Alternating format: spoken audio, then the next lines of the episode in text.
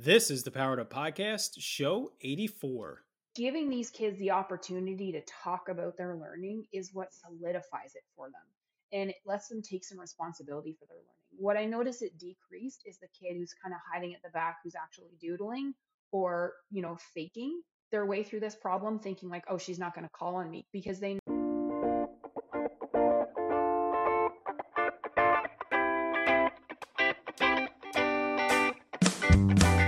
Welcome to a real world education with insight and advice from teachers in the game, where current and former educators reveal what truly sets apart the great teachers and what it takes to make a positive impact on students. Whether you're in pre service learning, new to the game, or a seasoned veteran, this is the show for you.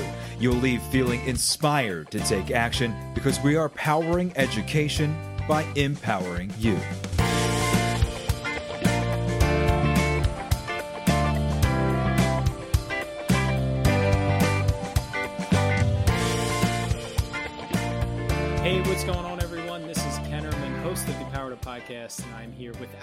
My co host, Mr. Matt, the Froth Master Rogers.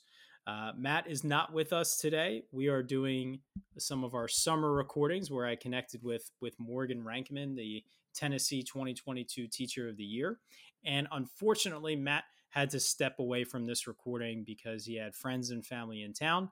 And as always, our number one rule here at Powered Up is family first. And so I was uh, I jumped into this conversation by myself. I did my best to fill the void without having Matt's insight and questions and piece of the conversation there. But we jumped into a great conversation with Morgan. As I said, she is the 2022 Tennessee Teacher of the Year. And we really just focus in on, I think, what we would classify as good teaching. Teaching is teaching no matter where you are, no matter where you come from, and no matter what grade level you are in. And so Morgan really shares a lot of insight into the strategies she uses, how she builds collaboration amongst her students, how she builds capacity for student voice, and as well as just getting students to thinking about their thinking. And so we talk about her journey as the 2022 Teacher of the Year and about the best things that we can do to make school the best experience for students.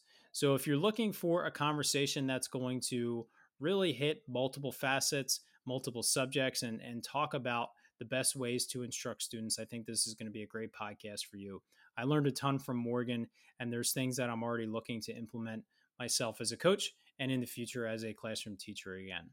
So, without any further delay, let's jump right into that conversation with Morgan Rankin.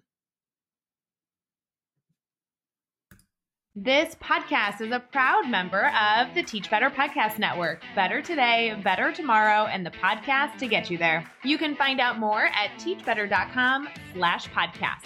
Now let's get back to the episode. Hi, Morgan. Welcome to the Powered Up Podcast. How you doing today? I'm doing great. Thanks for having me. Absolutely. Thanks for giving up an hour or so of your summer to come hang out and talk with us.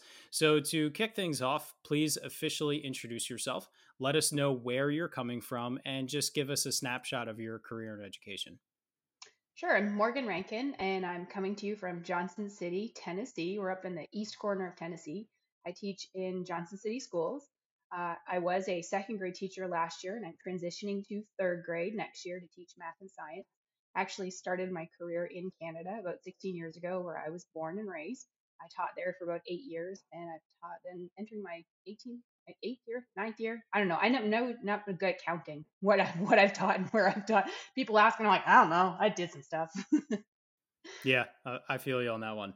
Um, so I would love to uh, dig in real quick before we we uh, go into other stuff comparison between Canadian public schools, American public schools? Like, is there something maybe very different that someone who doesn't have experience in both would not be aware of, or maybe uh, just something along those lines?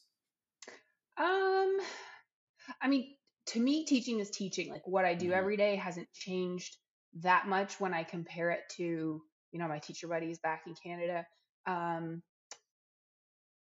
and I mean the like the pendulum swing just like they do here, and okay. a lot of we get the same kind of like we're hearing a lot about the the science of reading and how we teach reading has changing here, and they're undergoing the same kind of growth there.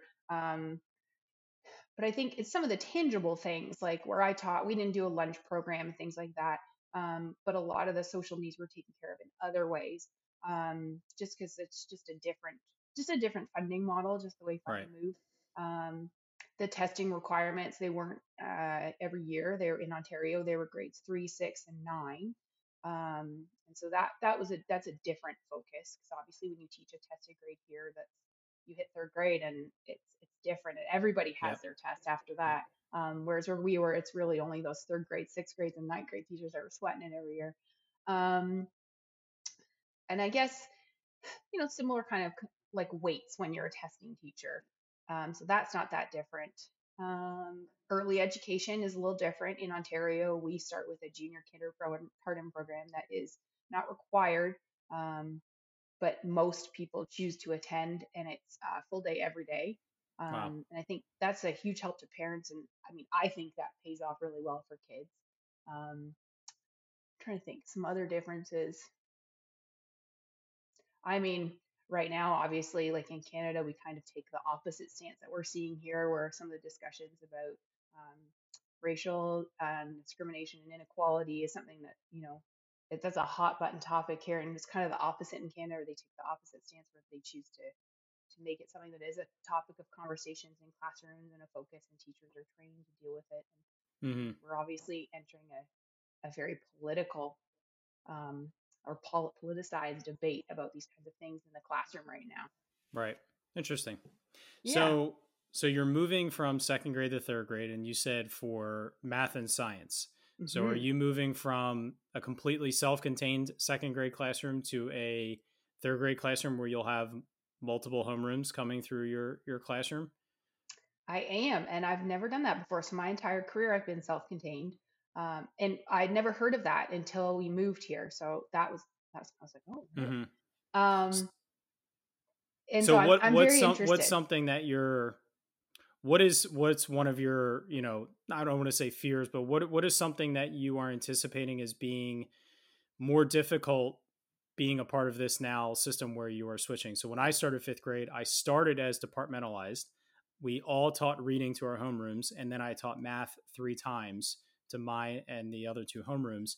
Towards the tail end of my fifth grade career, I was completely self contained with the kids the entire day. So kind of a, an opposite approach. So what are you, um, what are you anticipating, or what do you feel like you are putting most of your focus on in terms of being different that you feel you're going to have to get used to quickly?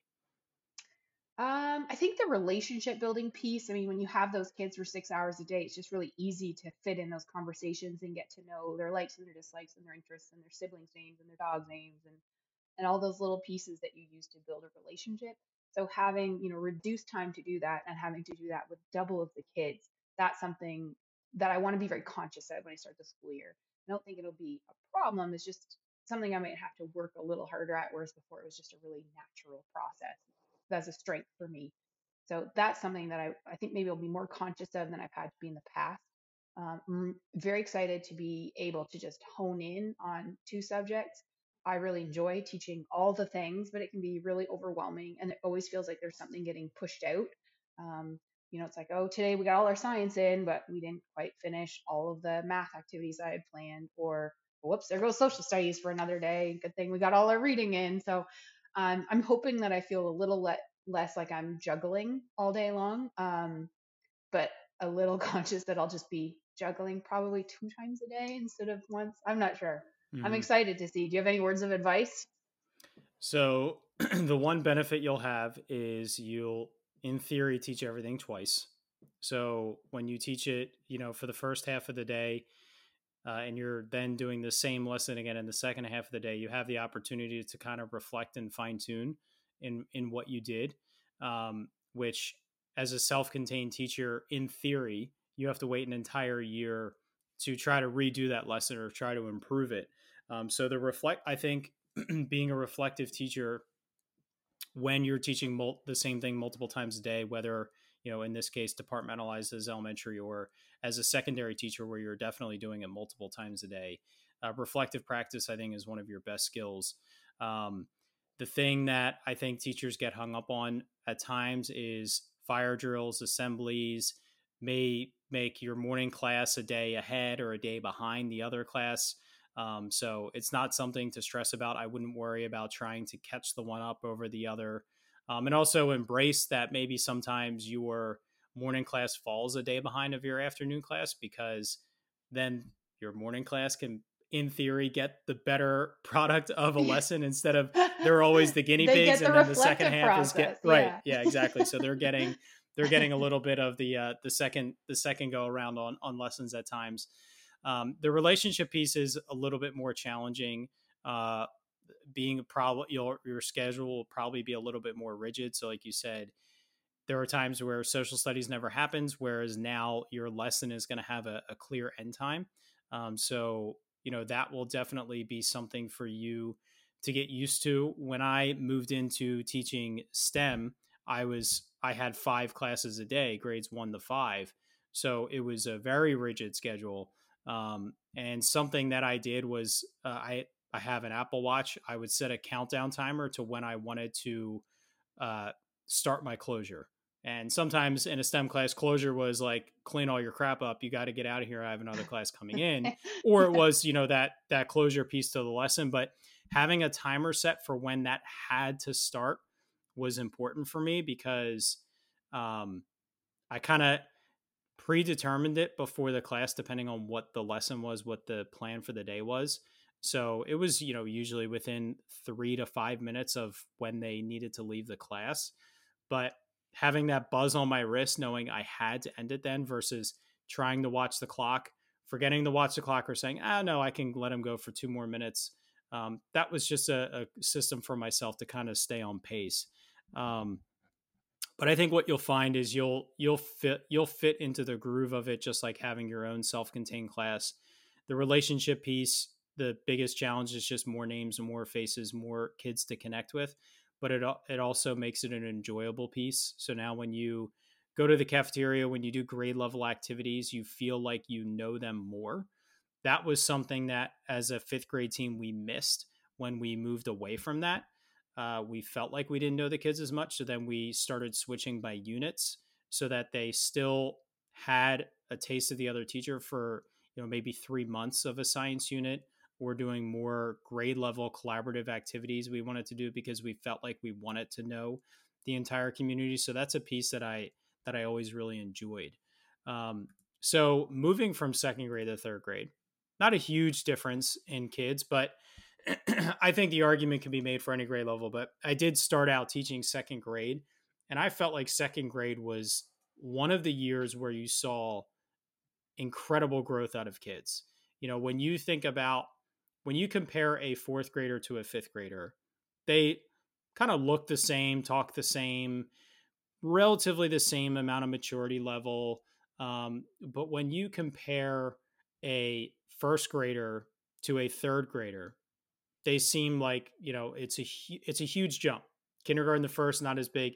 So second grade, they're coming in as those first graders, and they're leaving as third graders.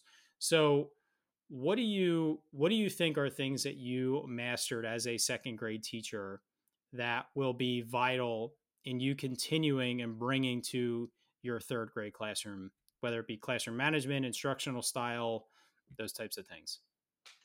Um, well i think i was actually really lucky because i came from third grade to second grade which that that was a tough transition going from end of year third grade to the beginning of your second grade. Um, that was interesting but that really gave me some really good insight into where I needed those second graders to be because I knew who I was sending them on to and the curriculum demands and the stamina demands and the time management demands that these little these little babies were going to be facing. So, and I wanted to make sure they were ready because I knew what those teachers needed to be able to. I knew that rounding was going to be, you know, everyone's going to be pulling their hair out about rounding at the beginning of the school year. So, it gave me some really good insight into what I could do to help prep these kids to move on. And I think the demands of third grade are really high. I think it's a really difficult transition for a lot of kids. Um, and I think it helped that I we pushed those little second graders. I was lucky too because my teaching partner moved down with me and we worked really, really well together. And so a lot of those third grade practices that we had put in place, we were able to push um, in mold into you know so they still fit these little second graders i don't want to say pushing like we were making them into something that they weren't ready to do um, but we were able to mold it into a way that was appropriate for second grade but we knew we had this big picture in mind for them. So that I'm, I'm excited to be able to kind of do that again and to loop with my kids. So it is helped that I that I've left third grade to move down to second grade and then I'm going back up to what I know. I'm actually even going back to my same room, which is kind of funny. So it's I'm just stepping back into some old shoes is what it feels like, but with some some extra insight already into my kids and and where they're coming from, which is which is something I really appreciate. What is what is something that you feel is a classroom management strategy that you didn't use when you first started that is probably second nature at this point that you think our newer teachers could benefit from from hearing and thinking about as they go into I, I always like to ask people to provide advice to year two teachers because year one is just literally figuring out everything and trying to survive whereas year two you have time to think back on everything that you did and take more of a intended approach. So anything that you think is is hugely important from a classroom management standpoint. Yeah so oh year two teachers that's such a great that's such a cool way to think of that because those year two teachers like you, you think you you go into it thinking like i know what i'm doing now and then what you realize is now you know what you don't know and it's actually even harder so take a deep breath year two teachers you got this um so i think my best classroom management advice is like i started off my my career with like you know doing the stickers and the prize box and the you know, like all the things like that in the class dojos. And I've kind of tried all of those things. And ultimately, nothing really sticks for me because it ends up being an extra responsibility. And uh, teaching already is keeping track of so many things all at once while also trying to educate at the same time. So to me, it just always worked better just to know my kids and have really clear expectations in place. So starting that school year off, yes, you're you're going to hit some academics and some review activities, but you're going to be planning your classroom management strategies weaving them in. The kids may not even necessarily realize that they're learning the rules. You should have some specific, crystal clear conversations about what your classroom rules are or your agreements um, and consequences if you're not following them.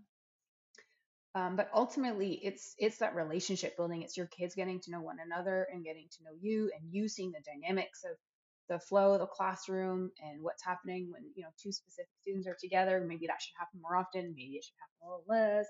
Things like that. So I think always, always, always it boils down to knowing your students, which I know is hard when you have, like you said, five classes um, from or classes from first grade to fifth grade. That's really intimidating. But ultimately, if you know those kids, they're going to work so hard for you all day long for you, and they're going to make they're going to make it fun. If they like you, they're going to help you make it fun, and then you have to worry a little bit less about bringing in bells and whistles and fancy things and stuff like that. It it lets you run your classroom smoothly, I think, when you know your kids. Mm-hmm. And then you don't have to worry about stickers and mini erasers and desk pets and points and yeah, and, and, and all the stuff. And those those systems do work well, but it's a you have to commit to it, like you said. It it becomes an extra responsibility. And I found that it was something I constantly forgot about. I wasn't invested in doing it. I wasn't consistent, and if you're not consistent, it's not going to do anything. And so um, I steered away from those as well because I just knew I couldn't commit my commit myself to keeping that at the forefront of of what I was thinking about on a daily basis. And so it doesn't mean you can't try it, but you know, I would venture to agree with you that if you know you're not going to be able to commit to giving out class dojo points on a regular on a regular basis multi, multiple times a day, it shouldn't be something that you use. I mean, I can think back to my first couple years when I had the kids sitting in tables. I would award you know points to the tables that were ready faster, and like those, I just fell off the bandwagon with with being consistent with. Whereas when you just boil down to focusing on the relationships and those clear expectations, I think that has a lot of a lot of power, and even finding systems that the students can take ownership in. So when I first started our our our school was really into the the bucket filling theme that that book. Mm-hmm. um, and so i kind of embraced that my first couple years and i had a bucket for each kid and they could write each other notes like you know you did a great job on this or whatever. And my i think it was my first year no one was doing it and so i spent a morning and i wrote every single kid a note and i left it in there. And that kind of sparked it and then the students really were involved in doing it and so i could completely step away from that. And that's not a specific classroom management piece but that's a classroom culture piece that fits into that management. And then when things slow down i would write everyone a note again and it would kind of rejuvenate the process. So finding ways that you can get the students involved i think is is really important in in that um, and and your role can kind of be just that you know rejuvenation piece of of getting that um, how does how does classroom collaboration come out in your classroom? What are you doing to what's something very specific and tangible that you can point to that you incorporate into your lessons or that you incorporate into the the structure of your classroom to to get your students to collaborate? We use a fair amount i mean it's hard coming out of covid it's hard it's still a bit of a a shift from what it's like before COVID strategies and like mm-hmm. or in COVID strategies and now post well, I don't know if we're post COVID, but you know, semi normal life, I guess we'll call it. Um, so we were able to go back to a lot more partner work and things like that. Um, and that that was so helpful. I forgot how much we used that before and how much it really helps my students grow when they have a peer that they're working with so one of my favorite strategies is, especially in math, is we would always start with a higher order thinking question, usually a word problem or an equation that they had to complete in kind of a, but it was presented in kind of a mysterious way, missing, missing numbers in the middle or things like that. Um, and all of my students would work on that. And what I would have them do is either partner up and take a look at each other's solutions and then give each other some feedback about it, or I would pull a couple of kids who did something interesting, maybe not even necessarily got to an answer, but there's some really cool thinking on there or showcasing like different strategies. And I would have my kids give feedback to them. And I would give them the framework of like what I like about this before I would ask for anything that they could do to make their work even stronger. But I always made sure to make it a really positive experience for getting, you know, getting your work pulled up and standing up in front of the class with it and walking us through your thinking. That's probably one of my favorite collaborative tools and it really promotes some really interesting discussion. And then by like December, it's just seamless. Mm-hmm. And that's always something that um, you know people notice when I'm there in my classroom is how my kids feel comfortable talking to each other about their work and how when someone that even like a peer can redirect them and that they all have some language to do it in a way where they're not making that other person who made a mistake feel small. And that's something that's really important to me is that we're we're always collaborating and that we're using each other as vehicles for learning but in a way that makes that person feel like, oh, I got this, not, oh, I can't believe I made that mistake. Right. So, pushback that we'll often hear with that is that takes too much time. So, building in that capacity for students for giving a student the stage to showcase their learning, to show how they solved it. Um, I have to get through my curriculum. I have to get to the next lesson. So, what would you say? How do you find the time for that, or how do you see time being a factor in building in all of that those strategies. I agree with you. I'm on the same page as you, but just playing devil's advocate for how how do you see time becoming a factor with that? Maybe when you start, you talked about how it's seamless towards the end of the year. Like, what does that pendulum look like? Yeah, I mean it's it's something that is painful. It's slow at the beginning of the year, but everything is painful and slow at the beginning of the year, especially with the littles. I mean, it's if you're working with older kids, it's going to be something a process that you can implement a lot faster. And I mean, it's easier to when you have a smaller class. So it may be a tool that you use a little bit less when you have a lot of kids and you have a smaller amount of time. It might be something you focus on maybe a couple of days a week. Um, I, I totally understand the pressure of having to get through all of your curriculum pieces. That's a huge weight on teachers, and it's something that you can't take lightly. Um, but giving these kids the opportunity to talk about their learning is what solidifies it for them and it lets them take some responsibility for their learning. What I notice it decreased is the kid who's kind of hiding at the back who's actually doodling or, you know, faking their way through this problem, thinking like, oh, she's not going to call on me because they know that I may call on them even though it's not fully correct. And they know that that's not going to be a big deal, that we're going to find something really cool about their thinking. So making it a safe process is going to make it more valuable and more efficient as well. And it's going to get those kids that are nervous about sharing their thinking or don't understand it and are never going to tell you. You're going to have to find it out for yourself later when they hand their work in. So, this is a really quick way to get a good gauge on who knows what. I use whiteboards usually is the best tool for me, especially for math. And so they're all working. It gives me a really quick picture who's got like who's got a strategy to get them to the end of that problem. And usually these problems are based in curriculum. It's either review from something we did yesterday that I noticed we need to hone in on more, or it's setting up the learning that we're going to do in a few minutes. And ultimately, it means I'm talking less. The more I'm talking, the less we're learning, and that's a problem. So to me, it's a really great, it's a really great tight, uh, sorry, it's a really great trade-off because your kids are doing more work, they're thinking more about other people's learning, and the depth is is deeper, I find, than just when I'm presenting a problem and walking them through it step by step. So I think you need to have a mix of both. Um, but I think don't be afraid to make that trade. You know, just start off with it once a week and see how it goes. See how it goes. And accept that sometimes it's going to be messy and sometimes it's going to be crickets, especially, you know, as you get up in the upper grades and it becomes a little less cool to answer your teacher. Mm-hmm. But um, I think you should try it. Yeah. You mentioned about um, people noticing your how your kids communicate with each other and and when I was in fifth grade and we would have the superintendent visit or different administrators from outside of our building and they would ask me oh you know what are your kids working on right now? It was usually almost always student centered small group. That was my my main instructional style. I would just say go go ask them. Go talk to the kids. And i would very very often hear i can't believe how mature of a conversation i had with your fifth graders. And i, I truly believe it's because i forced them to constantly collaborate and communicate with each other um, and it just they become better communicators. So one thing i will say that i was i did not do and something that i've come to realize honestly through hosting this podcast is i've had a lot of teachers talk about um, you know having different talking points and I, I, think that's the phrase that you just used. Um, so what are what are key talking points or what are key um, phrases that you explicitly teach your students in terms of explaining their thinking or collaborating with peers that you think really helps develop them to become better communicators? So I keep it really simple for my second graders. I ask a lot like, what do you notice? Um, what do you like about their work? What do you think is unusual about their work um, or what could they do to make it even stronger? And I make, make, that even stronger is really important to me because i want them to not necessarily think about always being right.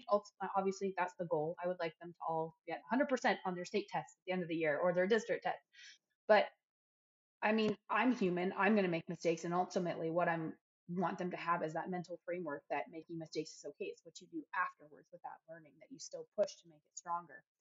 So it's for me it's a lot of the mindset and that choose those words carefully um, and those are the words i look for my students to use as well. So you know i like the way this student did this um, they could do this to make it stronger they could add this to their work or they could take this away from their work depending on kind of what subject you're talking about. So keep it simple it doesn't have to be fancy it doesn't even necessarily have to be an anchor chart it just takes some practice. Awesome. Uh, so you graciously left out in your introduction of yourself that you were the 2022 Tennessee Teacher of the Year. I did. I did. Oh, that's embarrassing. I am. So that's me. you're you're just that gracious. You don't. You don't um, so, just first of all, talk about the experience. We've had a couple other teachers of the year uh, in your class, as well as other years, uh, as well as many finalists. I was a finalist in 2019 myself. What was that experience like? How did your journey begin? Um, and just kind of talk about, you know, um, what your year has been like so far as that that official teacher of the year. So uh, my my journey actually began on the last day of school. My classroom presented me with the nomination form that every parent had filled out and completed and sent in, and then mine started like the following December. Um, but so just tell us about your journey. Tell us the experiences that you've been able to have as a teacher of the year. So in Tennessee, and this was something, well, one, we don't do this in Ontario. So when I moved here, I like, I remember when we were doing nomination forms my first year and I was like, oh, this is cool. And I just thought it went kind of school level. And then, then I, then I learned it went district level. And then I just kind of stopped thinking about it. So it wasn't until I had, um, I had a close friend who went all the way to the top nine in Tennessee that I really realized like what a big deal this was. Um, so it was a couple years after her. She's Dr. Nancy Miles. She's phenomenal. If you ever get a chance to. You'll have to connect us. I, you know, I will. You would a conversation with Nancy Miles. Everyone leaves a little smarter, a little happier. Um, so it was, I think it was mid-year 2021, and um, so it's it's meaningful because your colleagues nominate you. So I mean, those people that see like the work you've been doing for that year, and they're the ones that initially recognize you, and so that's pretty cool because they they're the ones that saw me like busting my rear end, teaching remotely that year for half the year, and then switching halfway through the year to in class. Um, so that was pretty cool. And so you get that nomination at the school level, and then you get your essay questions. And so you, you write your essays, and it goes to the district level, and there's a panel that they evaluate um, the nominees from each school, and they they select three teachers at kind of each band level of elementary and middle school and high school to represent Johnson City schools. And um, then you're kind of sent off to the regionals, and same thing. You you hone in on your essay answers. You might get an extra question. It depends on the year what the what they've decided to do. And I, th- I feel like the questions changed a little bit, but that might have been like a paperwork issue, not necessarily like a they actually changed from step to step. Um, so it's a lot of essay writing. It was that was something I didn't necessarily realize was the amount of time I would have to spend like just reflecting about my classroom and um, writing about it. But it's I mean the reflecting piece was fun for me. That's something I kind of do naturally, and so it's really neat to sit down and do. Um, and my husband edited them edited them for me a lot. We had some fierce debates over some sentence structure and topics and examples and things like that. And so then they hone it down, I think, to top 27 and then top nine. And then the top nine, you go to a ceremony, which it was ours was actually in person, which is exciting. And they nominate a um, three grand division winners and then also a teacher of the year. And I mean, every time, every step through this process, I didn't expect to go any further. I mean, I work with some of the most accomplished people I've ever worked with in my career. They're remarkably dedicated and knowledgeable and professional teachers. So, you know, kind of each step away, I'd meet more people and be like, wow, they're so smart. These people are so great. And then I keep going. I was like, oh, this is so cool. And I remember, I remember feeling a little disappointed when I didn't win the East Grand Division. I was like, oh, well, that's okay. And then they started reading excerpts from my essays and there was one line in it and I, my husband and i we actually argued about it that you know teacher strong tennessee strong is teacher strong and i'm so glad he told me to keep it and i'm so glad i did because that's when they read that sentence i knew that it was me and i still like even now like i'm still in a bit of disbelief and it's been like almost a year like it's just the coolest process to be recognized by other like incredibly accomplished teachers in tennessee i mean most of this panel was also teachers that selected me to represent teachers this year. So I take that responsibility really seriously. Um, I try to be really careful with my words when I'm on social media because I'm representing teachers that, you know, maybe don't think exactly the same as me, but I know we're all in it for our students and for our colleagues. Um, but it's, you know, you also have to be careful too because there's some hard things that need to be said, and you hope that people are listening, right? Um, the the coolest part, I think, probably has been getting to meet the other state teachers of the year, um, hearing about how different their experiences have been. Like some states, they have sabbaticals, and some states are more like me, where we just keep doing the normal with like extra things added in. Um, some kind of have like a weird mishmash. Um, it's so that's really interesting hearing what everyone else's experiences as well um, and getting a chance to meet with other people that have kind of walked through this journey as well is really valuable because it's almost hard to understand until you've gone through it. I'm sure you have kind of similar feelings like just knowing the ins and outs and the bit of the pressure that comes with it which is a good pressure it's not a negative thing at all but just you know weighing your words and making sure that you're representing yourself and your school district and your state in the best light possible and showcasing the great things that are going on in education around you.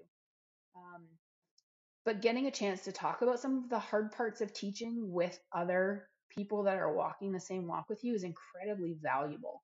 And so we've had Washington Week, which that was, I mean, we got to go to the White House. Like that's just the coolest thing ever. Um, and I mean, I'm a Canadian. Like I never thought I would be in the White House. I'm a Canadian, so that was pretty cool. Um, and I think like like going to Congress and getting to meet with people in you know members of Congress and talk to them about like schools and kids and just opportunities to network with people and actually have a chance to talk about the kids in your state and what they need and the teachers in your state and what they need and the great things we're doing because they don't necessarily know like they have so many things that are going on in the state that they're responsible for.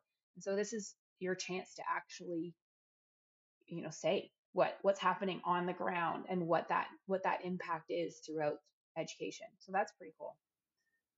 Absolutely. It, it definitely is a it's it's neat how different states are different. I, have I've come to learn that and and um, the importance of it and and the responsibility that comes with it.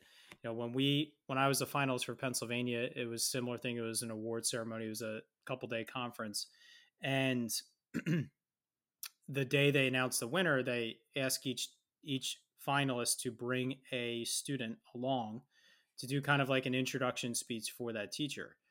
So we were at the final awards ceremony. It was a student that I taught. Um, he was in the class that nominated me, and his mom and dad were there with with us. And at lunch, the the mom starts apologizing to my wife because she said I had no idea that there was any responsibilities that came along with winning. She said I thought it was just an award. She said if he wins, I'm so sorry because uh, we were there with my my six month old son at the time. Um, so uh, so luckily I didn't win because my wife is looking at me. She's like, "What are you going to give up if you win this thing?" Um, but it, it is a it is a good responsibility that that comes with it because, like you said, you have the opportunity to talk to politicians and leaders that have a direct impact on what happens in education, but aren't in education on a daily basis themselves. Um, has this uh, afforded you opportunity to work more closely with teachers or to be involved with professional development um, within your district or with other teachers? So, um, yes and no. Um, they Tennessee, um, they kind of use us it, like they use us as like a support system for when it's when there's new programs coming and things like that. So um, so, you know, I get to participate in some panels and things like that. One of the things that I got to do that was really interesting is we um, overhauled our funding model this year. So um, we moved to TISA. Um, do I remember what that stands for now? No, I was eating and sleeping and breathing TISA for several months. Um, and so I got to chair the teacher subcommittee because they had, I think, 18 subcommittees to meet and talk about the, the things that our current funding model um, like what we needed. We didn't necessarily look at our current funding model, but really like what the changes were and our priorities and where we really think we needed to spend our education dollars in Tennessee. And that was that was a nerve wracking for me. I've never chaired a subcommittee, let alone one that was everything was being recorded and released for public comment. And so I think we were all really conscious of that because we were representing teachers and we wanted to make sure that it came across it. Like every single one of these requests and recommendations we're coming um, from the lens points of what our students needed. That yes, we do we need to increase teacher pay. Like it's that's something I think is incredibly important. But even that was coming from the viewpoint of like we need to retain our strongest teachers. We need to re- attract strong teachers, and we need to attract people to the field of teaching itself. Because a lot of us could already see this coming down the pipeline, the burnout. Um, everyone's feeling really crispy, and that there's going to be some people, some really talented teachers that either take a break from teaching for a while or leave the field. Um, so that was really rewarding, kind of directing those conversations and keeping us on track and keeping us focused on ultimately like what we wanted to recommend to the state legislators for that funding model. So that was a really cool opportunity. Which at first I was dreading it a little bit because it's like I don't know, I don't know how we fund. I just teach. My paycheck shows up. Someone hands me this money for buying supplies every year. Um, so that was intimidating at first but ultimately ended up learning a lot and it was it was neat to be it was neat to have that opportunity to talk with all these different teachers from across tennessee. A lot of them i, I get to see at our teacher advisory committee meetings regularly which is nice.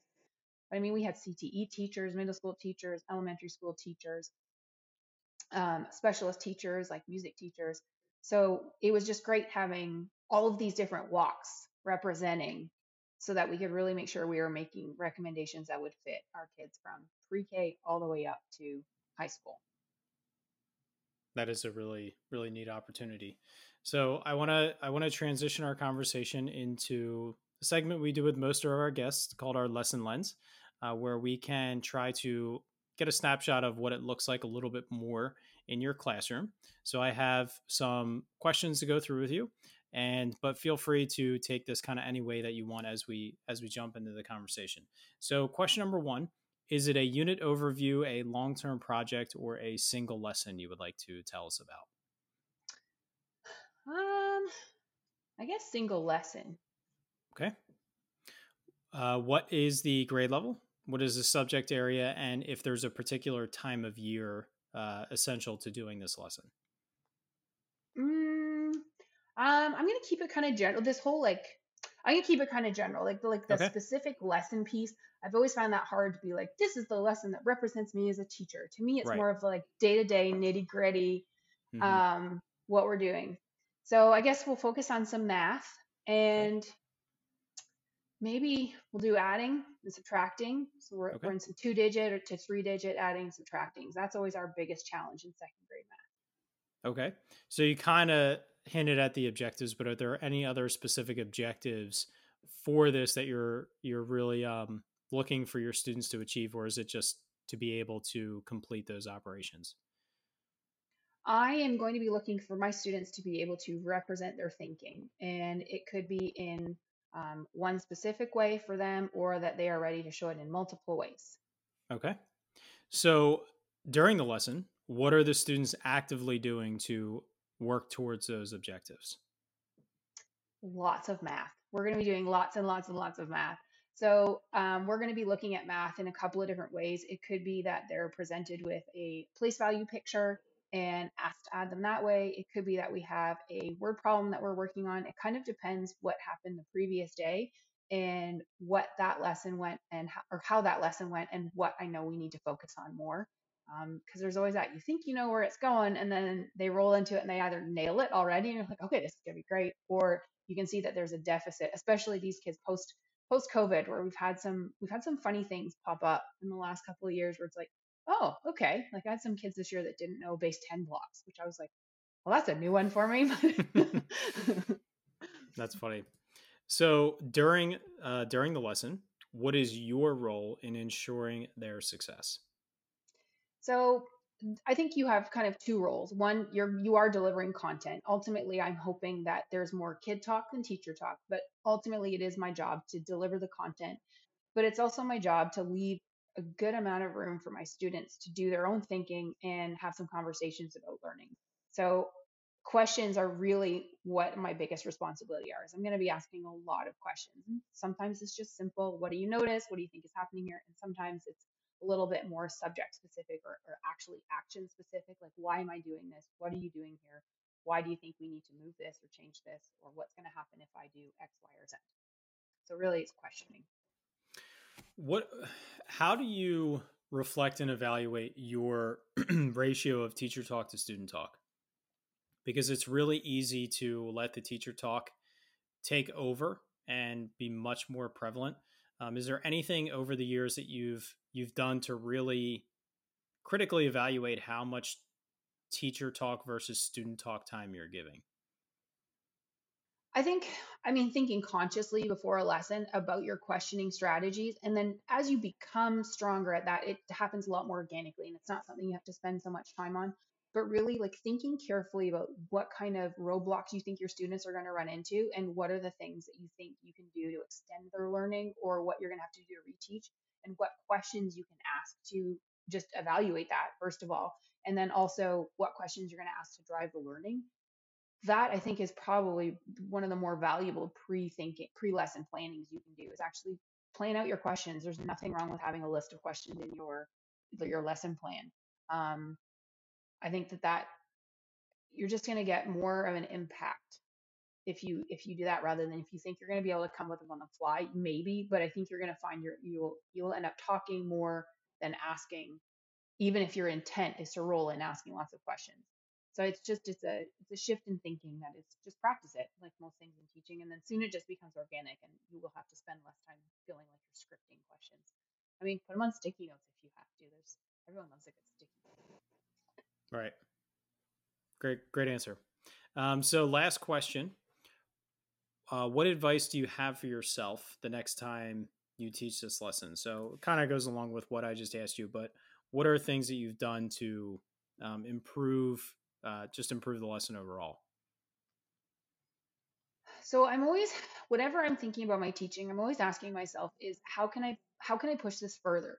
Because ultimately, I want my students to master this content, but in a way that I know that they can handle you know, bigger numbers or multi-step or um, how can we, how can I, how can I get them to thinking in a more abstract way or um, in a more creative way even? So i'm just i'm always looking for opportunities to find a way to twist that learning and make it a little bit more unusual because it's really easy especially in math to kind of settle into like here's the equation here's the word problem what do we do this is the specific right answer.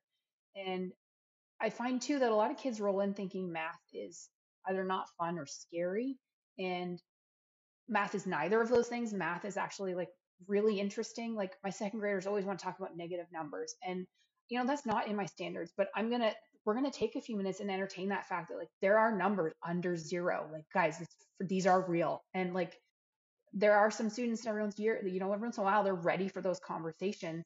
And so it might be something we have as a small group conversation, but I think it's just really important as you reflect back on your teaching is what are some pieces that you can add in? And also like what can you take out? Like what have you what are you noticing? And maybe even not necessarily just for this year but over the past few years what have your students rolled in already knowing that you can start not spending your time on making your lessons more efficient and the flow even better so that you can cover more ground in a lesson? Yeah the the what you're just saying here i think um you know as elementary teachers we're the jack of all trades there's so much more than our content but um, you know, at times I think it is really important for us to be content experts. And I, I, I think as a as a fifth grade teacher, math was my my department for while we were departmentalized, and I'm certified for middle school math as well. And that that understanding of number sense and math sense is so important. And it's unfortunately something that I don't think happens enough in early elementary years like having students understand that there are numbers below zero even if they don't remember what the pattern is they don't remember that negative one is first that understanding is so important for when you go to approach it. You know it's the same with you know, i would so commonly students would so commonly come to me thinking that the ones place is the first place value whereas if they were just taught from the beginning that the ones place is to the left of the decimal point it would have had a huge impact on my my curriculum in fifth grade because I had to do an entire. I would typically always do an entire lesson on putting numbers up on the board or writing out a number and having them write it and say where is the decimal point. And there were students that didn't realize in the number 504 that the decimal point was there. We just don't have to write it because of the way that we the way that we write our numbers in in our you know in english or, or whatever that that sense is. So just that number sense and understanding that the decimal point is there that there is a number below zero. Um, there are numbers between one and two. You know they do exist we just don't look at them yet. Um, so I, I, think that's so important for students to learn those number sense skills um, even if they're not mastering it but just being exposed to those conversations. And you'll have like you said you might have four or five students that legitimately could probably dive deep into negative numbers and taking that five or ten minute conversation to enrich them in front of the whole class is benefiting other students. Even if they're not going to understand it at the same level they're still going to be exposed to it and just understand that there is something there. So i think that's i think that's so important. Yeah. You bring up something really cool there too just thinking about how like that's why those conversations between teachers are so important. Like, you know, sitting down and looking like a standard and where it starts in kindergarten and where that standard gets those kids in, you know, fifth grade or sixth grade or wherever your school ends or even beyond is so important because there's just things that as a second grade teacher, I may teach them a specific way, but then the third grade teacher might be like, actually, if you do it that way, that makes it really hard for me, you know, the next year. And I think those conversations are so important because it's really easy to get like locked into what your standard is and what your expectations are for those kids at that grade level. So, I mean, you don't, I, it's so hard because you can't be an expert in every grade level. But having conversations with your colleagues about what they're doing in their classrooms and how you can help support them for the years coming up, I think are really important. Yeah, because you, like you said, you get locked into your content. You get locked into, I need to make sure that my kids can add two digit numbers with two digit numbers.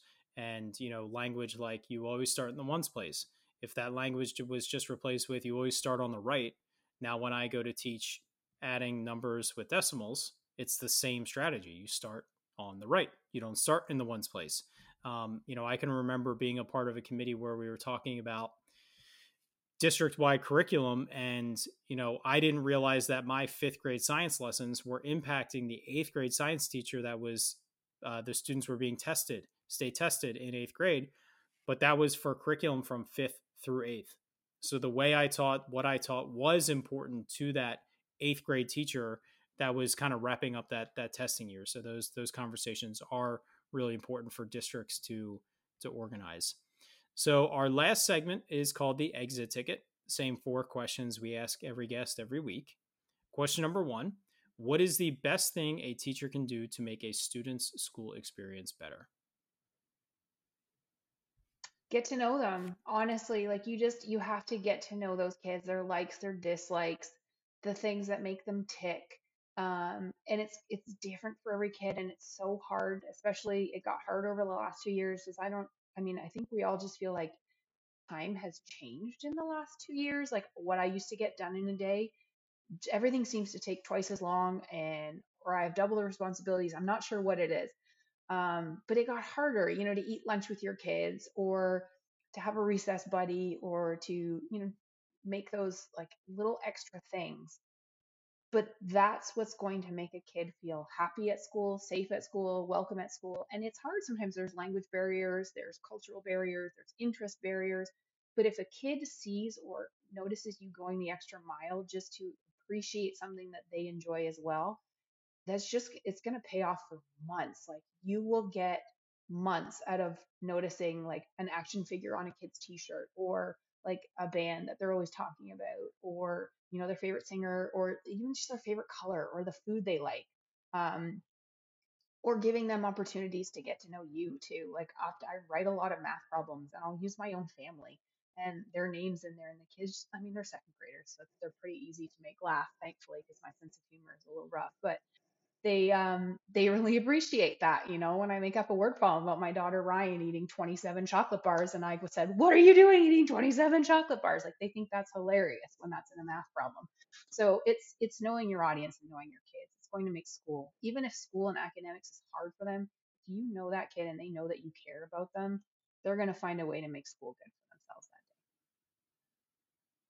day. Absolutely what is the best advice you've ever received, whether it be from a colleague, a supervisor, or maybe even from a student? My favorite piece of advice is something that came out of my time, um, and I'm, I'm still in this, is the Johnson City Technology Academy. It's a leadership opportunity for technology in Johnson City schools.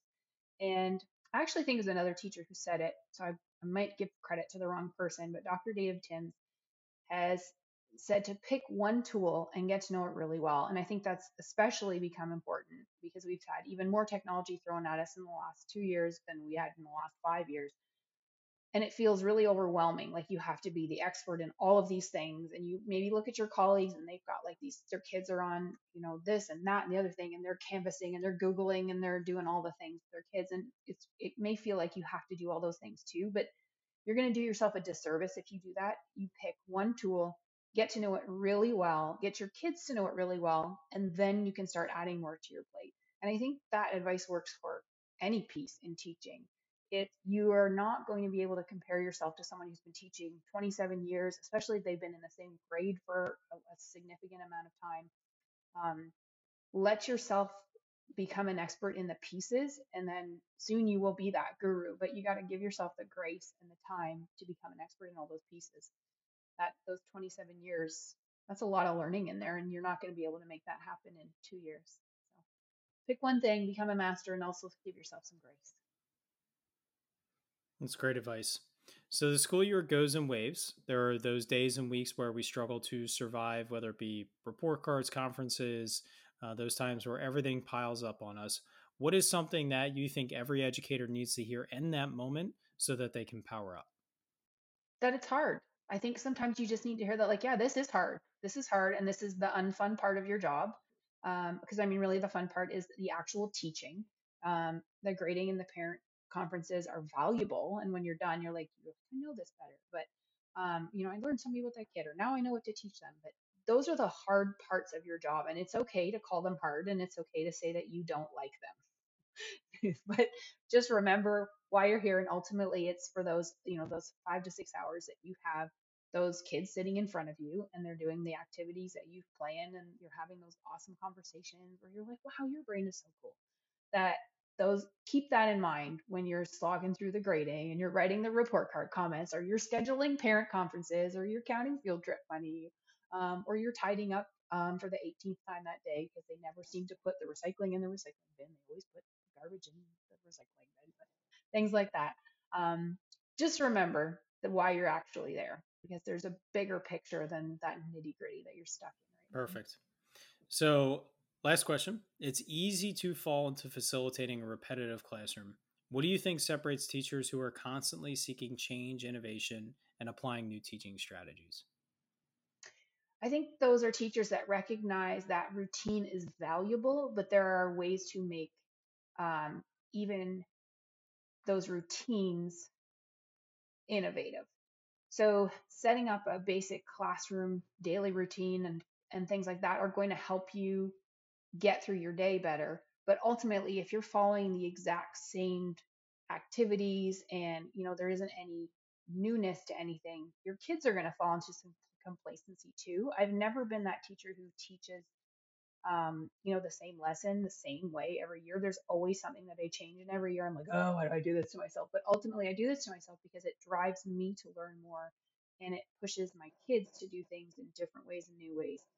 So, as much as it's like nice to be able to like pull out your lesson on, um, you know, animal classification or your unit from animal classification from last year and just roll through it the exact same way, ultimately, that's that's for me, it tends to be kind of stifling so I may pull out that unit and then take a look at it and determine what's worth keeping and what was, you know, not useful, or you know, just maybe re- redo the whole thing. So I end ultimately end up making a lot more work for myself, but that's what keeps me learning, and that's what keeps me um, fresh, and it keeps my students learning, and it keeps my students doing new and interesting things as well. So, I mean, partly that's just personality for me. Is I kind of get a little bored doing the same thing every year, and I mean, it also would rely on me to be a little bit more organized from year to year to keep the things in a way where I can find them next year. So that's also part of my barrier.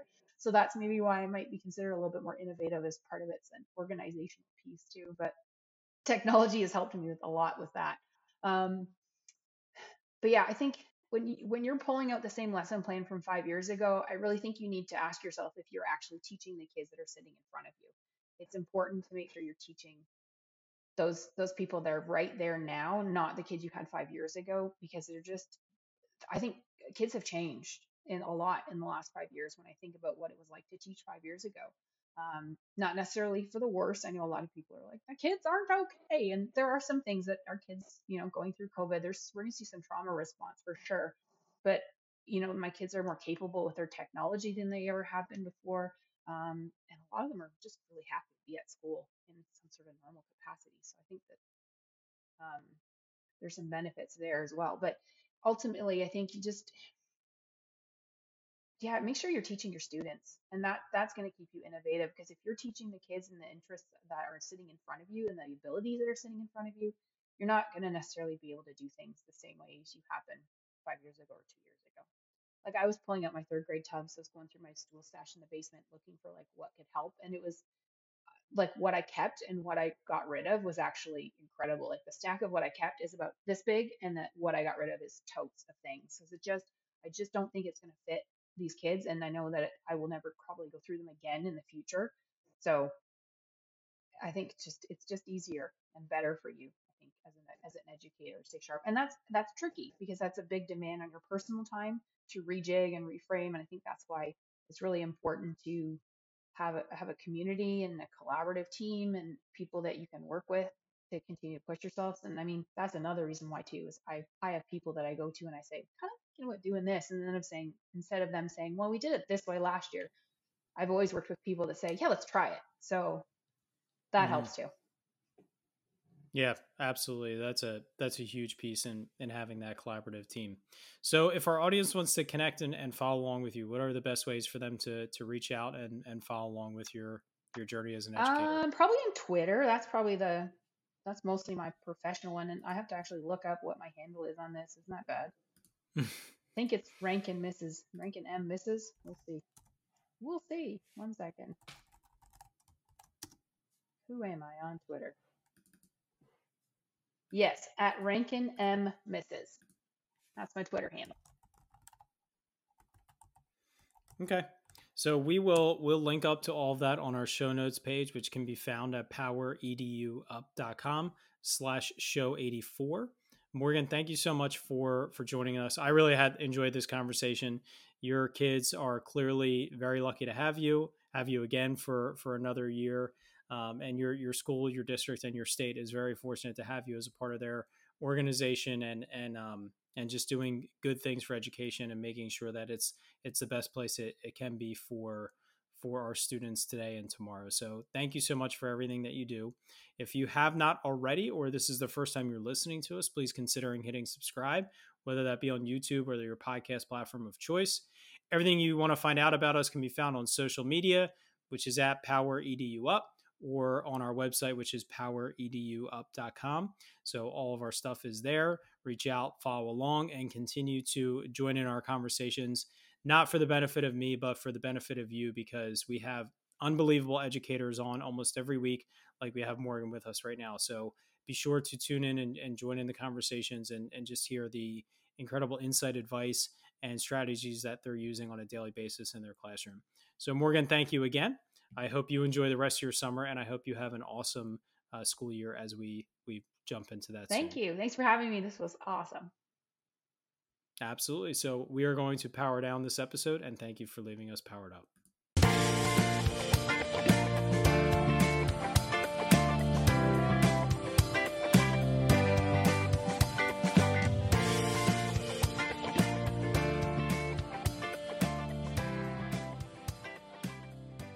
Thank you so much for listening to this podcast. If you haven't already, please subscribe on whichever platform you're listening to or watching us on YouTube.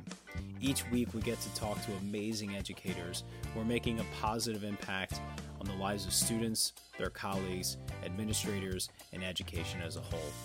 It's been such a privilege every week to be able to talk to these incredible individuals, learn from them, grow with them, and better myself and all of education through these conversations.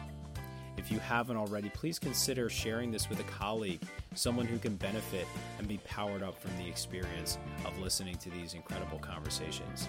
Because of Powered Up, we are powering education by empowering you.